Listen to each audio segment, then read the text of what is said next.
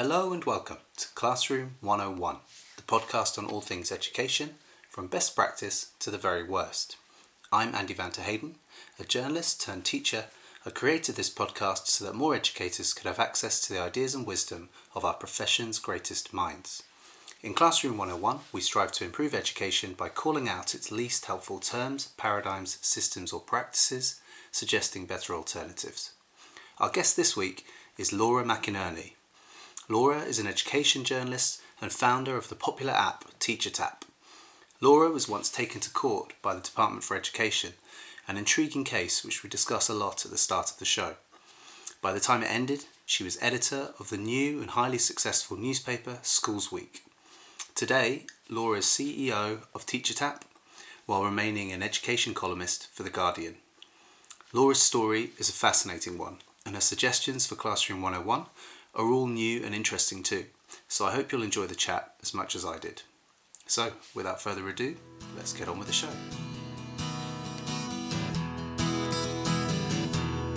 When education's in pretty bad shape, teachers are leaving or planning their escape. There's not enough time to teach the things you should. Time to banish education since you do it if you could.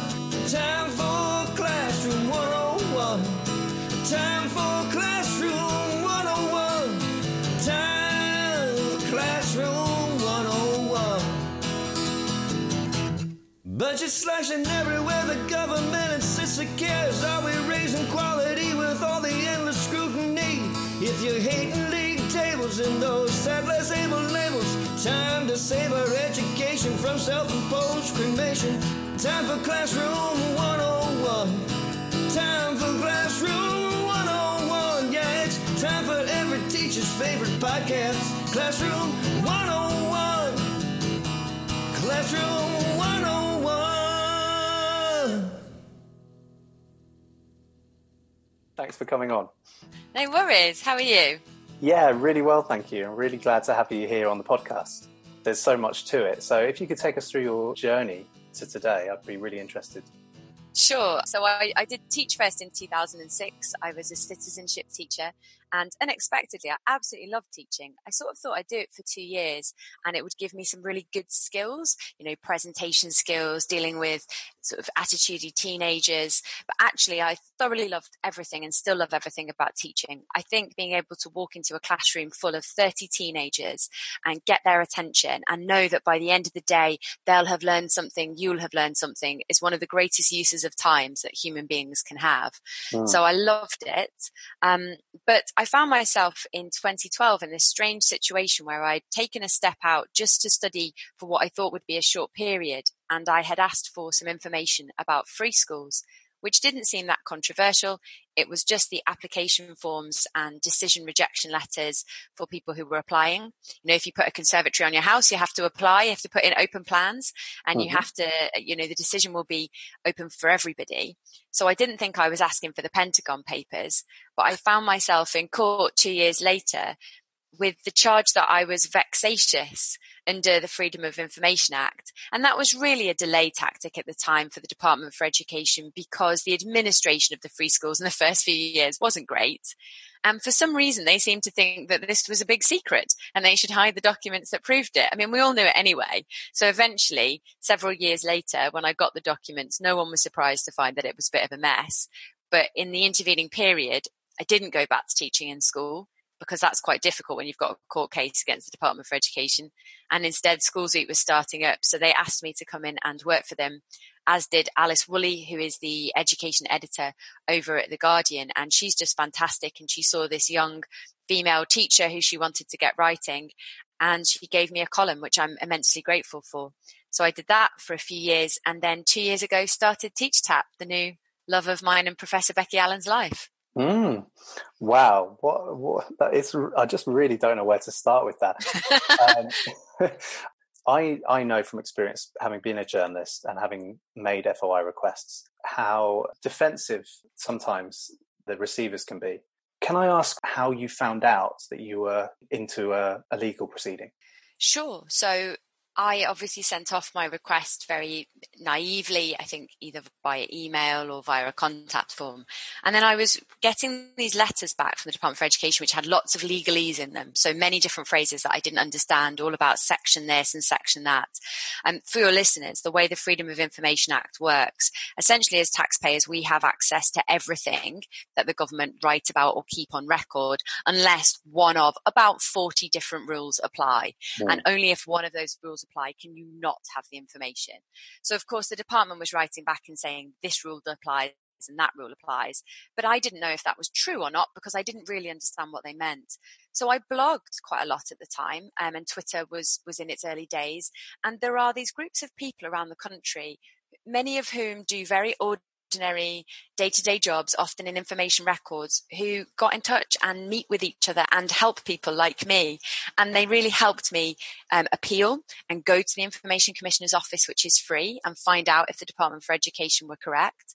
The Information Commissioner's Office ruled in my favour and said very strongly this information should be released to the public. And at the time, the department had thirty-five days to comply. Mm. Five minutes before those thirty-five days ran out, I still hadn't heard anything. And so I phoned the tribunal office on a suspicion that they might be putting in for a court case. And I was told that I had literally just arrived with five minutes to spare, and that they would be asking not just for a paper tribunal, which is where you discuss your issues on paper and then a judge reviews the paperwork, but they would be asking for an oral hearing. So that would mean I would have to go to court, and that the rule they were using for the first time ever in what had already been an eighteen-month process was that I was vexatious. And so what would be discussed in that courtroom was my personal motives and personality and character. Oh, my goodness. Yeah. Well, and how how old are you, if you don't mind me asking at this time? I was, yeah, I was probably thirty, thirty-one maybe, thirty-one. Wow. What a thing to happen to you. And your head must have been spinning. And for them to do that at the last minute as well, so without any warning. And for the next six months up until the court day, I hadn't realised that lawyers are paid a lot of money to try and make your life incredibly difficult and to throw you off. At the time as well, legal aid had been removed and still is removed for many people involved in tribunals on the basis that any individual should be able to represent themselves in court. Now, this wasn't an employment tribunal or a disability tribunal. My husband wasn't being deported. My child wasn't being stopped from going to school. And so I thought, well, look, let's test this. Let's see if I can actually defend myself in a courtroom, and I'll learn something about the tribunal system. And I have to say it was horrible. It was really very, very difficult.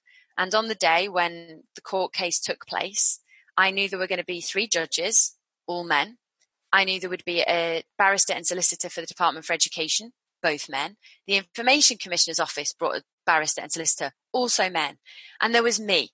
And I knew if I turned up in ordinary dress, I would look like the work experience girl. And I thought, if I go in there and dress all serious, this is going to look ridiculous. So I wore yellow, and I wore six inch yellow heels. And that's why I still wear yellow jackets today, because when I stood up, I didn't want people to look over and see this scared thirty-one year old. I wanted them to see something that was about transparency, shining a light on the truth, and know that I was absolutely deadly serious. So I still yellow a lot now, because that's about, it's saying this is the truth. It's about trying to help, wanted to help free schools get better. I wasn't trying to do anything terrible. What courage you showed there, and what a way to approach it. Take us through it from there, if you don't mind. There was supposed to be a two-day court case, and it actually ended up only being one day. Um, I I lost the case in quite unusual circumstances that required us to appeal it at a higher court, at which point they threw the whole thing out and we had to start again. And then the department said they were going to take me to court a third time. A few weeks before the third court case, where I knew a lot more by this point and was now the editor of Schools Week and was now a Guardian columnist, I had put in a list of witnesses that I wanted to call to the stand who were civil servants. And I think I put that in on the Wednesday, and on the Friday got a message to tell me that actually I could have the documents after all. Oh, so how, how long then was it from first you making the F O I request to them accepting to actually give uh, you the info?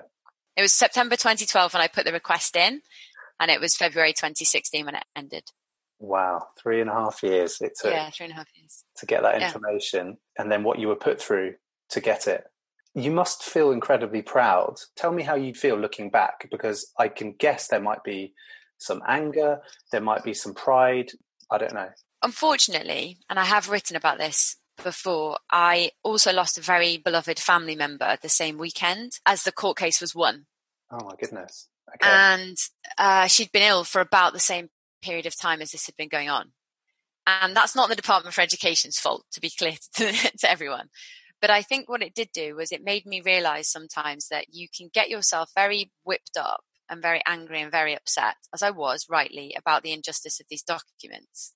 Mm. But also many different things matter, including family, including friends. And I, I think I learned a lesson about what you put your energy to and how you can make decisions that it matters, but it can't take over your life. And also that you won't be able to control the outcome. For three years, as I was going backwards and forwards and fighting this, I imagined either this massive loss, which would be an outrage, or I imagined this massive win, which would be a total vindication. Mm. And actually what happened with either, they just sort of went, yeah, all right. And it made you realise that you just can't control the outcomes of everything. And for school leaders and as teachers, this happens to us all the time, where we work and work and work with a kid for ages and we think we're going to see some big result, and then suddenly they move, or they, you know, they don't turn up one day because their family's gone. Mm. And it's just a really good reminder that you can only do the best in the moment and never get too focused on where you think the outcome will be, because you just don't know. And also don't give up any time with your loved ones, because when this is all over, they may not be there. That's um, really powerful. Can I ask then about your work with Schools Week, and how did you get approached initially and start your your work with them? Uh, it was all Nick Linford through Twitter. So Nick Linford is the editor of uh, F E Week, and okay. he uh, co-owns the publication company that run F E Week, and he got onto Twitter and said, I hear you're coming back from your Fulbright scholarship. Um, have you got a job, and would you like to come and join F E Week? I thought he was completely crazy, because I, although I had attended an F E college, I didn't know very much about F E. I hadn't taught in F E, but he seemed very, very intent on getting me to come to work for F E Week, wanted to meet with me, did various Skype conversations with him. And I was weighing up whether I wanted to take this job at F E Week for quite a long time, amongst a number of other options. And eventually I had decided I was going to phone him and say I didn't want the job. And the day before I did that, I was going to phone him Monday morning. On the Sunday night, I get a phone call from uh, him, I believe, if not his co-founder Shane, but I think it was Nick, telling me that actually the next day in the newspaper, they were they were going to release that they were going to be bringing out Schools Week. And he didn't want me for F E Week.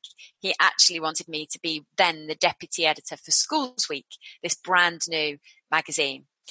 And that threw a spanner in the works, because I'd spent weeks trying to work out what the best option for a job was. And I'd really settled on my decision, and it threw me for a loop.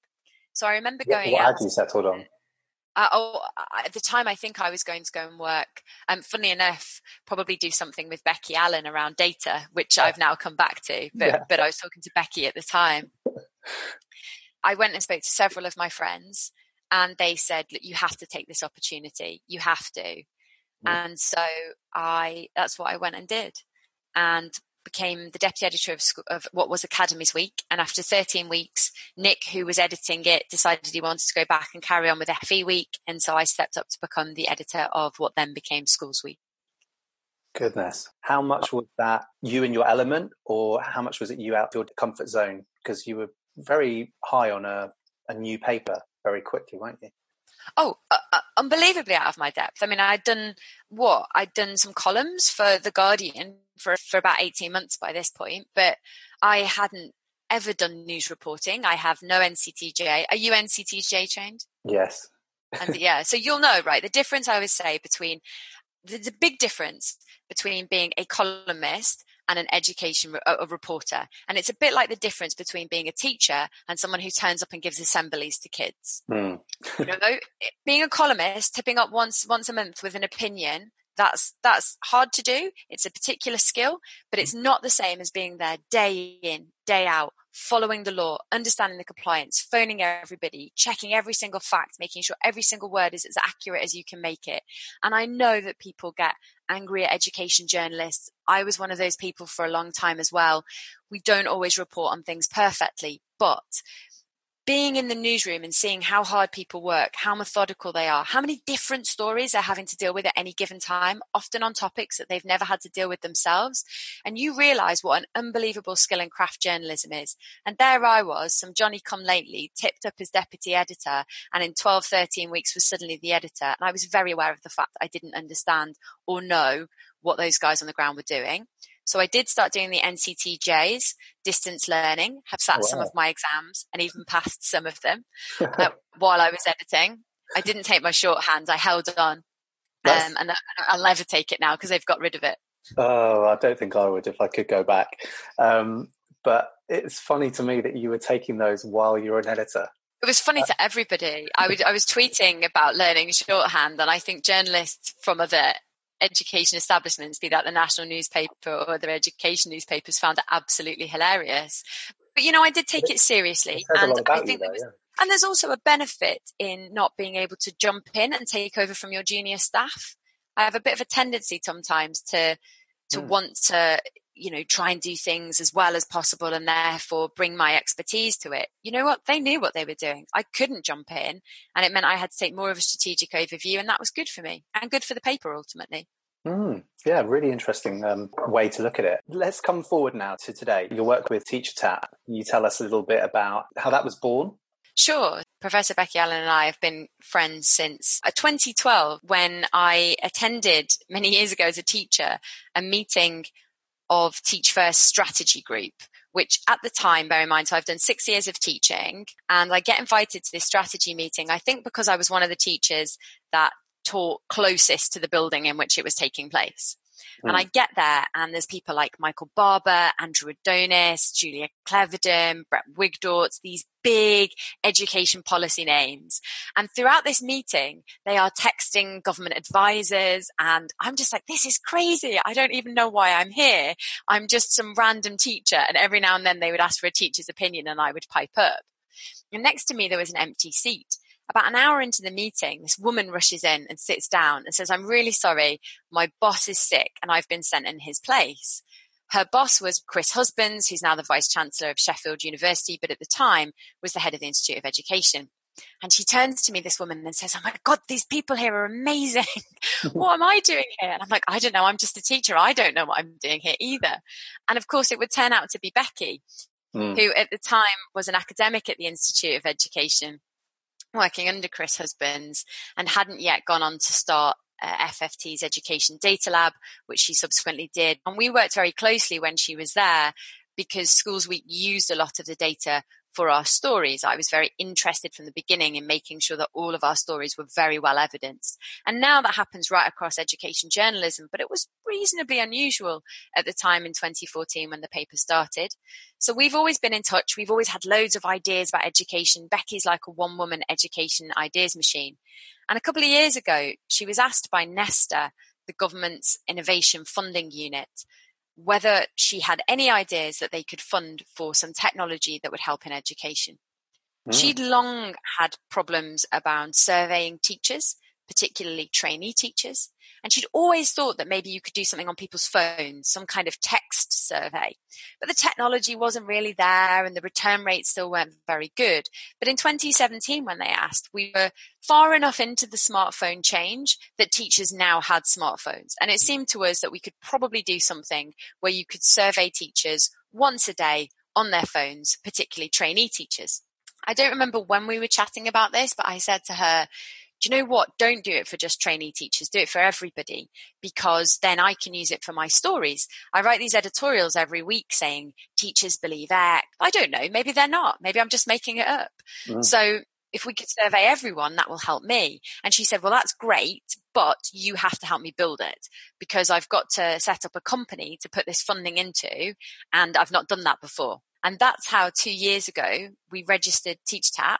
And then six days later, I was in hospital and nearly died from an infection, a kidney infection that I didn't even know I had, and I got sepsis and was critically ill. That then took me out of work for about six or seven weeks where I was laid pretty much flat out, unable to do very much. And I suppose between the two of us, we started thinking about how we were going to launch Teacher Tap, how it would work. And I could really see the potential. And so by September twenty seventeen, when we actually launched it, I think we knew that it was going to be something that could be quite powerful.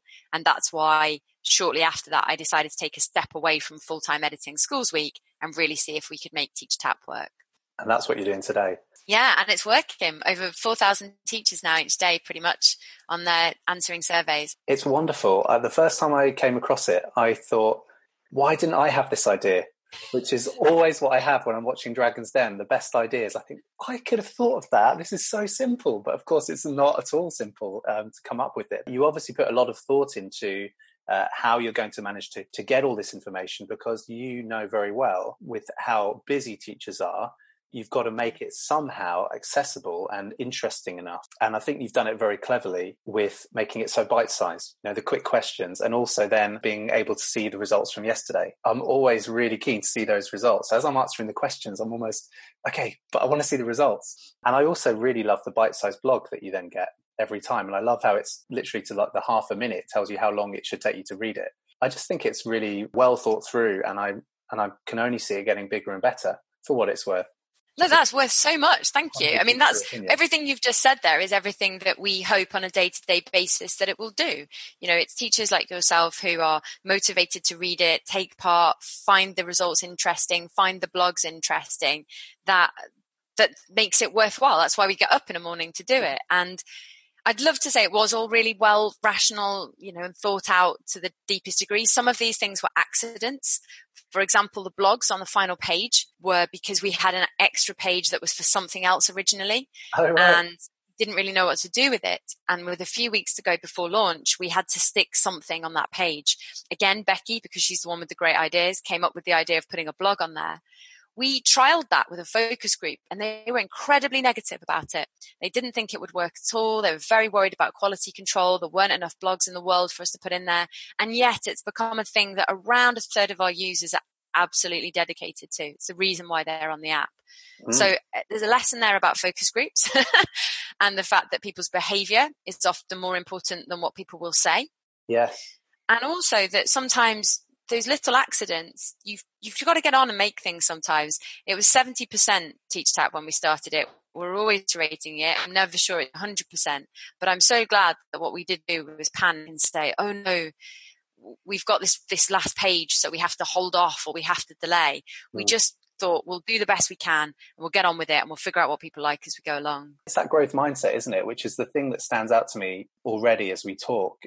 I've been very fortunate my whole life to be surrounded by great people who tell me to go for stuff. And if it doesn't work out, they back me up. So mm. from the very beginning, I've got a family that are just like weirdly supportive. Whatever I had wanted to do, you know, if I'd have said that I wanted to stay in witness and be a hairdresser, if I'd have said I wanted to be an astronaut and go to the moon, or I wanted to run an app or be a journalist, you know, my parents came to my court case and stood at the door greeting the Department for Education civil servants and telling them that they were my parents. So I've got that. I think all along as well, the story is really of people giving me shots and mm. taking a bit of a punt on me, even down to, I went to Oxford University from an F E college, which is a really unusual route. And even there, I had tutors that went, oh, you know, I didn't quite get what they were expecting on my exam when I turned up. She's not got quite the right A levels, but we can see something in her and we'll give her a shot. And the same with Becky saying to me, come and help me t- to do this. And so I think there is something about growth mindset, but I, I think it came mm. from a series of, of brilliant people around me who supported me to have that growth mindset, and they carry on doing so. Mm. And I want to try as hard as I can always with my colleagues and the people and the work that I do and the blogs that I write to give other people that growth mindset as well. I yeah. try never to write, for example, a Guardian column in which I just slag things off and then I don't try and come up with a solution. Mm. Even if it's crazy, even if I don't think any politician will do it, I always try and come up with some way that we can reimagine the world better at the end of those things, just so that we all remember we can do things differently in the future. And that segues beautifully into the crux of our show. Yeah, perfect. You've done that great teacher thing there as well, of making sure that all of the questions flow exactly right, so the thing I say brings the next uh, activity in. Oh, well done. I'm impressed. Not at all an accident. um sure so I've picked three things for Classroom one oh one. Do you want me to just rattle through what the three things are, or are we taking them one by one? Let's go one by one. So the first one is open plan schools. So these are schools which don't have walls between the classroom. Becky once asked me a question, which was, what is it from your childhood that you bring as a prejudice now into education, which no matter what the evidence told you, you would hold on to as an absolute hatred or love? Mm. And for me, it's open plan schools, because I went to an open plan primary school, and I look back and I just think it was stupid. I think it's a really stupid idea. I mean, the cla- it doesn't exist anymore. They've put walls up now, and it was so noisy. I do think my powers of focus, especially in newsrooms, come from having gone to an open plan school. But whoever thought the idea of putting hundreds of children in essentially one room and letting them roam free while trying to learn loads of different things was it was just bonkers. They do still exist though, right? Oh yeah, and my, my primary school was open plan until not that long ago. Mm. So let's take the example of, say, an open plan reception, where you've effectively got two reception classes open plan together. What do you see as the plus and minus of that? I think it's about, for me, noise control. And this actually comes down to silly things as well, like whether or not classrooms have carpets and carpet areas, and why in reception, for instance, you're going to have an area where you don't have carpet because you're going to have water and sand and so on. But you should also have a carpeted area, I think, for sitting down and doing reading, not just because it's comfortable for children. Frankly, they don't really care when they're four and five. But it's more about the sound and the noise. And they did have curtains that had pulled across in my open plan school. The problem is, though, we also, as an open plan school, were often given class sizes that were very large. So, for instance, I ended up in year three or four with a class of size forty-two. And because we were open plan, we could expand out and out forever. And I spent a lot of that year sitting really far away from an N Q T who we probably gave a nervous breakdown to by the end. So I, I'm not necessarily saying you shouldn't have any open areas, or that parts of schools don't need open areas, but I do think there is something about an area where you can close a door with a carpet, where there can be quiet for reading and reflection, which really matters. And particularly if we have two or three classrooms connected together, if what happens is we inflate the class sizes when convenient, we can end up doing some damage. And class size is another one where I really don't care about the evidence. I know that makes me a horrible person, and I argue this all the time against people with grammar schools, but until you have been in a class of forty-two as a seven-year-old, you really don't understand. Mm, okay, that's interesting. There's evidence that it doesn't really make a lot of difference until yeah. maybe you get down to a certain a certain number, but your instinct and your experience tells you differently. I'm sure it doesn't make any difference to outcomes, because I still did really well at school, right? And I don't think my, I don't think it affected me in the slightest, because they very smartly put the, one of the brightest kids in the year group at the far end of the room. Right? That was a sensible bet to make. Do I think I had a worse school experience? Yes. Do I think there were other kids who weren't quite as able and probably became demotivated by school? Yes. And I think that can have long-term consequences for what they're interested in, what they go on and do, and how they feel about themselves and schools, which may not come out in outcomes, but will come out somewhere in their lives. Mm. Okay. So open plan schools, first to go into Classroom one oh one. Uh, let's move on to your second item. The second one is the idea that free schools, which were my specialism at the time, um, are somehow really special. And this was a huge, huge line pushed by Michael Gove in the early twenty tens, when free schools were coming out as though somehow new schools are magical entities that will always be perfect and will work. And of course, new schools become old schools really quickly. And schools are just schools. I really, I'm not bothered whether you're an, I quite I like the academy system, but academies, schools, whatever else. The fact is, it's a very, very complicated organizational thing to take hundreds of children and lots of adults and every day stick them in rooms and make it work. And the beginning of a book I wrote in twenty ten about free schools starts with the line, if fifty percent of marriages end in divorce and ninety percent of businesses fail, why do we think that free schools will be any different? Wow. What a question. You know, and take so- marriages. That's just, that's just two, it's just two people and mm-hmm. all they've got to do is get along forever, right? Yeah. That's it. Yeah. And it's really, really hard. Yeah. So ultimately, when we're asking hundreds of people all to work in combination in what is quite a complicated organisation, there's a very high chance of, of failure at any time. And it's a miracle to me that so many free schools do well. And in fact, so many of any schools do well every single day. Some people might say, don't free schools come out a little bit better than an average school in terms of Ofsted gradings? They come out both better and worse, or they did. I've not looked at the most recent figures, but up until about eighteen months ago, they were more likely to be outstanding and they were more likely to be inadequate. That would make sense. Any new endeavour is inherently risky. Now, mm. why people are always attracted to opening free schools is they get to set the systems and processes. They get to set the rules. Mm. And as a head teacher in particular, that's incredibly attractive because you don't have to go in and clean up somebody else's mess. It's why there's a premium on new cars. It's why there's a premium on new houses. But note that that premium premium depreciates. As soon mm-hmm. as you drive that car away, you're going to lose around twenty-five percent of value over the first two years. The same on houses. They reckon it's a sixteen percent premium. And it's exactly the same for free schools. Even if they're special, even if they're special for a year, for two years, the fact is, in one year's time, that school is no longer a new school. And as soon as it's got to replace staff, as soon as it's got to move buildings, as soon as it's got to change its P A N numbers, as soon as it's got to change a policy, they are into the same issue. So we give a false promise and a false illusion when we say that newness gives you something. It mm. gives you a premium for a short period of time. I may be wrong about this, but did you not uh, interview Toby Young once? Yes, yes. Right, okay, because I'm sure I remember you writing about this. Tell me what you learnt from that, and if if your opinion in any way changed after speaking to him. What happened in that interview is that I think actually it was one of the few times where I have seen him be very, very honest, very, very direct, and actually very humble. And he came out and said, in twenty ten, when I was shooting my mouth off about all these schools and them being rubbish, I had no idea. And now I do. And I regret deeply the things that I said about teachers back in twenty ten, because frankly, schools are an iceberg.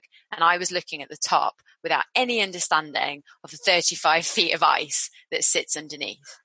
Right. And I thought that was really an important lesson from him. But it's true, as school leaders and as teachers, we are constantly looked at by people who think they know what they see. They think they understand schools. And actually, this is a really very difficult job. Is there anything that you would change regarding free schools? Yeah, they just should have been more honest about it. We just right. needed a clear process and system. We didn't know why some schools were getting picked and which ones weren't. No one systematically looked at which ones succeeded and which ones failed. And and that's a shame. You know, ten years, billions and billions of pounds on something from which we've learnt what? All the learning that we lost because they wouldn't be open about those documents, which I now have some of. It's not about shaming people. Even as a journalist, I was never interested in this thing that some journalists get into of, I want to make people lose their jobs or, yeah, slam it to the man. I've never been interested in that. It's about learning. What mm. do we learn? You know, if this person went wrong, I don't want to castigate them, but we do need to understand how and why we got to the point where things went wrong. And I deeply regret in my first few weeks, we did get an Ofsted inspector fired because he was copying and pasting parts of reports for several years into different reports. Right. And what I, I realised the day I went home was we've just scapegoated one person, but actually there's a bigger question here. How the heck did this happen? Why was he copying and pasting? Why did he feel it was okay? Why did a newspaper discover this and not Ofsted themselves? And there were all kinds of issues around the way inspections were being quality controlled and who was doing them, and they'd been outsourced at the time. And actually, we missed all of that. We mm-hmm. missed it, and that was wrong. We shouldn't have missed that. So I think for me with the free schools, we have to remember transparency is what helps us learn, even when it's difficult, and we've got to get on and do it. And that comes back and haunts me all the time now when I'm doing things myself and we make mistakes and I have to be honest and I don't want to be. But, you know, that's the principles I believe in in the end. on a tangent, have you read Black Box Thinking by Matthew Syed by any chance? I haven't. No, I've seen him speak a few times about it. All right. Um, he just he, he writes in, in a really interesting way about this, this same kind of principle of we need to get the most learning that we can out of every single endeavour. He talks about the industries that do it best, and he includes um, the aviation industry and about how they learn from those mistakes. But he talks then about some institutions, including uh, health industry, that don't uh, utilise or, or didn't, it's improving, that the information of their mistakes so they can learn.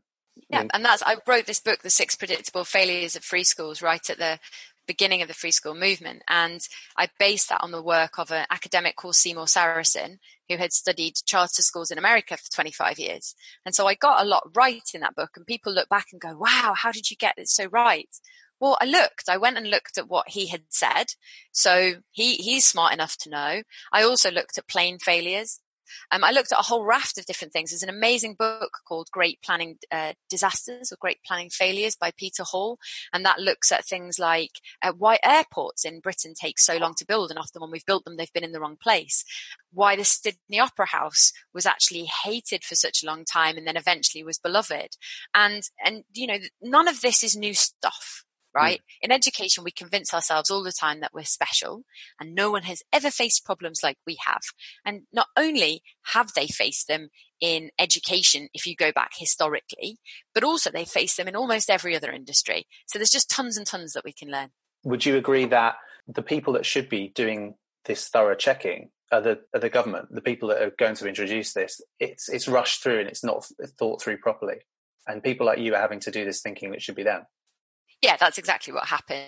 And I mean, his advisors now would would admit that. Sam Friedman, who was formerly Michael Gove's advisor, I think admits that. But they also didn't know it was a coalition. They didn't know how long they would last. So they just ran as quickly as they could. Again, there is a lesson. Mm. You know, if you do that, you will get your change, but it won't necessarily be the change that you want. We could go into a much wider issue about the political system, and if we change governments every five years, then you know policies with it. How how is education ever going to get better without a much longer term thought process? But that's probably a conversation for another day. Also, the answer's you, right? Like the reason it gets better is because of you and the other teachers who are in the classroom way longer than these guys. You're gonna you're gonna see so many education secretaries over a career. So whatever, they're ephemeral. They're slightly important. There are some systemic issues, but by and large, they're not that important. And we should never, ever believe that education secretaries are making education happen. Every day, the teachers who go into the classroom make it happen. That's all that matters. It's just it's just how we we just all have to manage up. That's what I see my job as. We just yeah. manage up the way and make sure they don't do anything too crazy, and the rest of us get on with the real job. Manage up. I like that a lot. Let's move on then to your, your final item that you're throwing into Classroom one oh one. Oh, it's the E B A C, the English Baccalaureate, which I know you're a primary teacher, Andy, so um, it doesn't matter quite so much for you guys. Yeah, but... and, and there will be many listeners from the primary sector. So would you mind just firstly running down what, what the E B A C is? Yeah, so the English Baccalaureate as a collection of subjects which the government have said are more important than other subjects, and therefore children ought to do a combination of these subjects for G C S E. There's no certificate that kids get for this. Uh, there's no qualification. It was originally sort of supposed to be just one performance metric. Now it's become a big part of the performance metric, and it's also becoming part of Ofsted. And the subjects that are included are English, maths and science, which isn't particularly controversial, but they're modern foreign languages and history or geography. Mm. And computing science is put in as a science. So that goes in as a science as well. So essentially we have English, maths, science, modern foreign languages, history or geography. Mm. And I think this does some really problematic things because it sets up a false and unfair system in which modern foreign languages and uh, history and geography have been selected for no reason that I have yet seen or found. And no matter what has come at us for nine years, um, people have never kind of proven it to be true. And the one saving grace that the government always had was that coincidentally, four weeks after the English Baccalaureate was announced by Michael Gove, Four weeks later, the Russell Group universities coincidentally come out and say that these exact subjects are called the facilitating subjects, and they get you into university at higher rates or are preferred, with zero evidence that they have ever been able to bring up in the last nine years. And of course, a few weeks ago, the Russell Group came out and said, we're actually removing this label of facilitating subjects, and it's no longer, um, we're no longer sort of standing by it.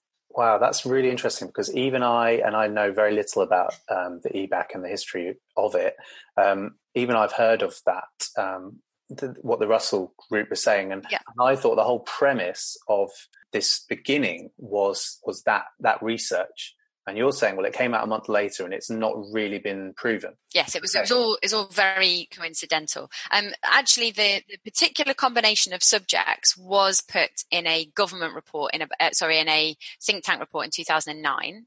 When Michael Gove brought the E B A C out in September twenty ten, he announced it on the Andrew Marr Show. Over the following weeks, the subjects actually changed slightly, yes, which suggests that there is there was some negotiation to be done, and then we end up with this particular group for which there has never been any great rationale, frankly, other than universities were very worried about the dip in modern foreign language numbers because Labour had got rid of it as being compulsory and instead put it into primary school. Mm-hmm. And um, most politicians like history, but they knew they couldn't get away with sticking history in, so they made it history or geography. Boom. Done. Right, okay. And I'd uh, love to tell you that that's not how government policy is made, but that is literally how government policy is made.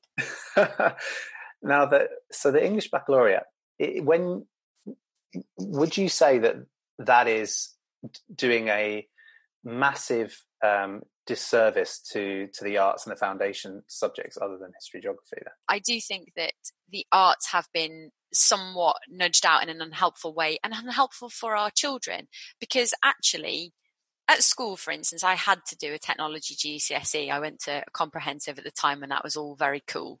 Mm. And it was rubbish. It's my lowest my lowest grade. I got a B in food technology. I thought it was a complete waste of time in lots of ways. On the other hand, once a week going to a subject where I was not the best kid at it, where actually lots of other kids got to shine, and I got to understand and value other skills that I didn't have. Mm. I think that's just psychologically important for children, that we don't just say there are five things that matter in the world: English, math, science, history or geography and M F L. We say to them, being good at these other things is also equally valid. I think we either have to take one of two approaches in secondary schools. We either say it's just English, math, science, or better approach would be to say everybody does have to do, yes, a humanity, but let's make it a broader humanity. Let's put R E in there. I still don't understand why citizenship was dropped out of there. Um, everyone has to do a modern foreign language, but also then everyone has to do either a art subject or a technology subject, just to, to broaden and balance this out. Right. And that way everything sits within something more like the International Baccalaureate approach, in which there is more rounded education. I don't right. think it's important for kids to specialise by sixteen. No. Okay. I don't think it matters that much. I'm, I'm in these times, this is quite controversial, but I'm a bit of a curriculum sceptic. I think that there is... There is some stuff that's really foundational and really important. And I think the national curriculum up to fourteen is actually pretty good and pretty mm-hmm. solid. I think we did a really good job as a country on that. But I also am kind of like, well, if kids learn the Great Fire of London or they, they learn about the Romans, I don't think it matters that much. Uh, I think in lots of other ways, yeah, if you do G C S E music or you do an extra M F L, does it matter? I'm not sure it does really. I just think the idea that some knowledge is like inherently more powerful than other knowledge is a bit weird. I always remember Kate Adey talking about the fact that the, the famous journalist, mm. saw her many years ago when I was a teacher, talking about the fact that she flunked her A-levels so she couldn't get to uni, but she had well-connected families. They rang up York Uni and said, what what can we get her in to do? And she did, I think it's called Nordic Studies. Okay. At York University, and she ended up learning Swedish, which, as she said, is probably a fairly pointless language to learn. However, when she was in uh, a few hairy situations in the U N, uh, in war zones, the U N peacekeepers turned up and they spoke Swedish, because most of the U N peacekeepers are in fact Swedish, and she managed to get herself out of a life and death situation because she spoke Swedish. Now, is Swedish powerful knowledge? Well, no, unless you're in a war zone and the U N peacekeepers who can save you speak Swedish. And so that's why I get a bit a bit stressed out about the idea that some knowledge is way more powerful than others. I think all knowledge is powerful. We don't necessarily know when it's going to be powerful. And a bit like we can't educate kids for jobs in the future because we don't know what's coming, so we just got to do the best with what we do right now. I think with knowledge, as long as we're being sensible and roughly within the national curriculum, we'll probably teach them a bunch of stuff and it will be good. Hmm. Okay. Thank you. Hi there. Thanks for taking the time to listen to the show. This is a quick plea because the aim of Classroom one oh one is to share ideas and wisdom in education. So if you're enjoying what you hear from Laura, I'd be really grateful if you could like the show by clicking subscribe or follow on whatever platform you're using, and share the show with someone, whether verbally or via social media. You can tweet the show at Classroom one oh one Pod, me at Andy V T one oh one, and Laura at Miss underscore McInerney. Thanks to the many of you who've liked, shared and commented on our last episode featuring Lee Parkinson, including Missus B, Omar Akbar and Neil Black, to name but a few. Now, we finish each episode with three quick questions to get to know our guests a little better. So, let's get back to the show. Okay, so the first question that we have is, what was the strangest thing you believed as a child? Um, I believed, for some reason that I still don't fathom, that my auntie was a trapeze artist in the circus. Uh, she actually worked in the T S B bank in Widnes. So I've got no idea where this came from. But for years I thought this. And over the years, like whenever people would talk about being in the bank, I would be so confused as to, I'd be like, okay, well, she must just do this in the night time. Then she'd come to night events. I'd be like, why isn't she in the circus? So, no idea. Were you telling friends at school about this? And your interesting auntie, you did a great job. Yeah, I don't remember, but it probably, I probably did. And there's definitely some point where I obviously was like, wait, why isn't Auntie Susan at the circus? And then, and then everyone's like, because she works in a bank. And I don't think I made a big deal out of it. I think I just very quietly let it go. But it's one of the reasons, again, like with Teacher Tap, one of the loveliest things is that you get to check whether or not what you think is correct. You yes. know, it's a, it's a good, it's a good tool for you think you're very, very certain about how everybody thinks on, on a topic, but actually you learn the next day, oh my goodness, ten percent of teachers think like me. And that can stop you with your uh, your weird circus beliefs. Who was your favourite teacher growing up? Uh, so my my favourite teacher growing up is Miss Watson, and I have written about her before. I had loads of good teachers, to be fair. So there mm. was there was a, a whole crowd I could mention, but Miss Watson was my form tutor from year nine, and I was in that nightmare form at secondary school. The one that no one wants because they just rampaged the whole time. We'd gone through teachers. We kept making them cry.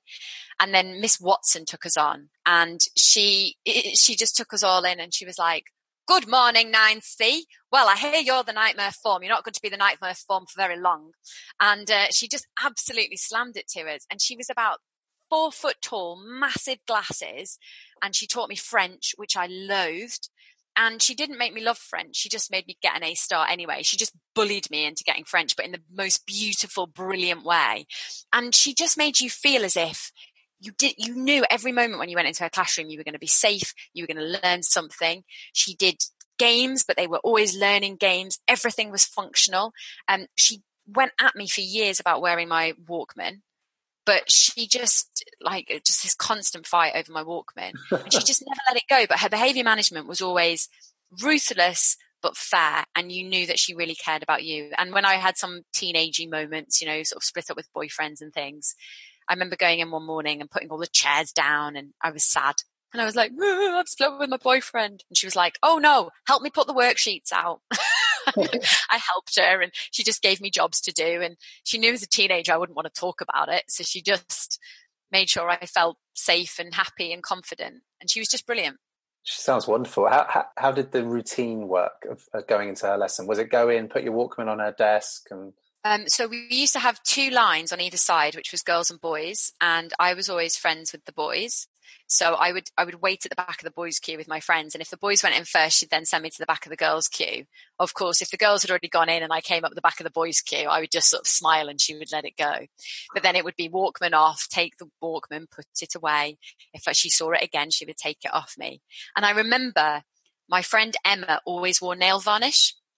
And every morning, Miss Watson would go to the stock cupboard, she would take out this nail varnish bottle and remove the bottle and put it down with some cotton wool buds. And Emma would sit there in form, taking the nail varnish off. And over the weeks, this happened every morning. Nail varnish back on, take the nail varnish off. Nail varnish back on, take the nail varnish off. Until one morning, Emma triumphantly puts the nail varnish remover down and goes, "It's finished."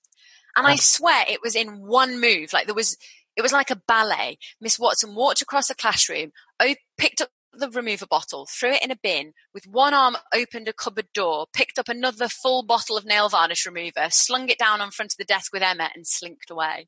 That is comic. And Emma never wore nail varnish again after that.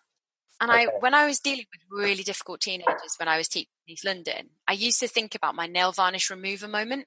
Like, right. What is the thing you can do where they know you're never going to give in?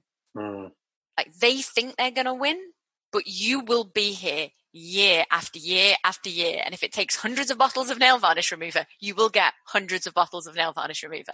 Because mm. I think in the end, that that will of, this is my classroom and my rules, and I love you, but we are going to do it my way, is what really matters.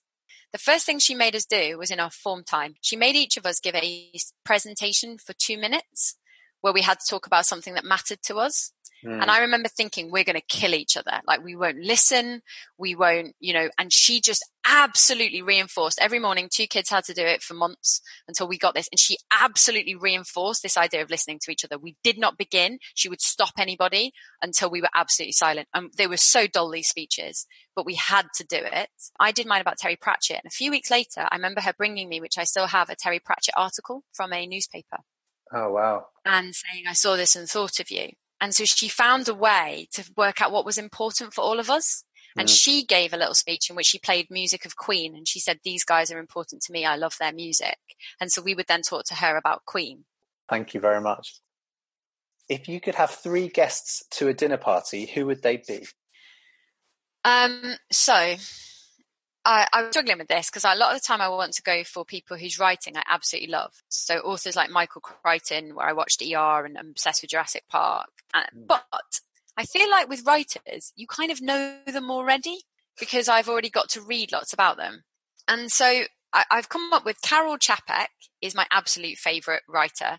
He was a Czech essayist and playwright in the nineteen twenties through nineteen forties. And his book is called Believe in People, his collected essays. And it's really about this idea of humanity, believing in people, giving the benefit of the doubt and how we support each other. And he was way ahead of his time. He was talking about how hanging poor women who were stealing bread for their children was just cruel. He, you can see him getting ahead actually just before he dies, just before the Second World War. But um, you can see him getting ahead of that and talking about the idea that If you spent, if German people spent time with other people and if other people spent time with German people, they, they wouldn't hate each other. You mm. know, that this was all going crazy for no good reason. And I, I love him deeply and would love to have met him. Mm. And then I, I think the other two would be uh, Cleopatra and Cassandra. Cleopatra being from the ancient Egyptians and Cassandra is from Greek mythology, but I'm going to presume she's real. So we're going to have some kind of incarnation of her. Cassandra was famous for always telling people how things were going to go wrong or what was going to happen next, but nobody would listen to her. And I felt like this all through the early years of the Free Schools program, yeah. certain things, Academies program.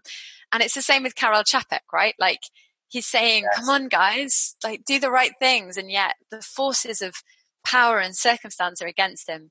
And then Cleopatra is one of the unusual people where she does manage actually to be quite savvy and she does manage to get whole countries and armies to do what she wants, but she kind of has to give up some principles along the way to do that. And so I'd have two people who are my heroes of seeing things correctly, but not getting people to change. And then one who's my hero of getting people to do things, but what did she, what did she learn that we didn't? And what might they understand mm. or recognize now that their lives have finished? If they could look back, would they do differently? Would they learn from there? And so I feel, feel like I'd be the ultimate learning experience.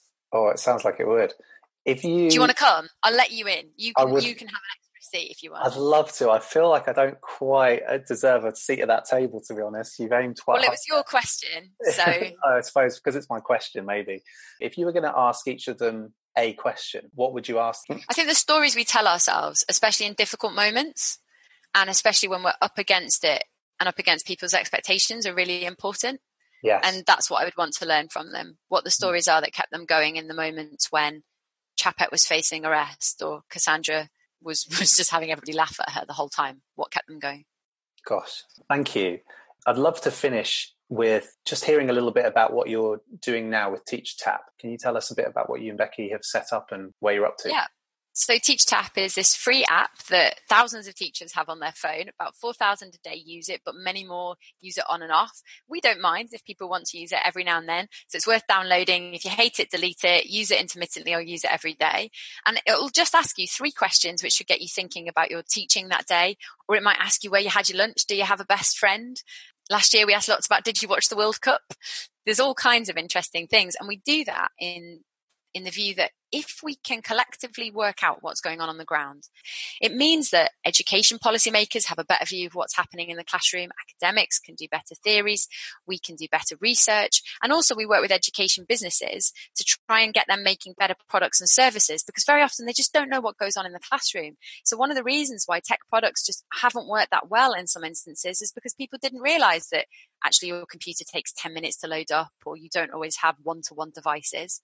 Mm. And at the end of the questions for the teachers on the app, they answer the three of them, and then you get to see the results. Perfect. You get to learn something every day. Mm-hmm. And you get to see, as you mentioned, the daily tip, which is a link to a blog. We'll tell you how long it takes to read, sometimes one minute, sometimes ten minutes, usually around three or four minutes. And then that way you can get to improve your teaching practice every day. And the point of Teacher Tap is just imagine a world where for one minute every day, teachers answer some questions, which adds to this huge body of knowledge that we've never had before. They read something about how to get better. That's it. Mm. Like, that's just super powerful. Everybody learning every day for one to two minutes, and we'll all get better. We have to, over time. Yeah. It's just brilliant. And it was Becky's idea, not mine, but I, I, I still think it's brilliant. And that's why I, that's why I work on it every day. What plans have you got? Have you got any, any particular plans for the next stage? What are you focusing on at the moment? Yeah, so um, we've already just started something where teachers are able to see the results of teachers like me and near me.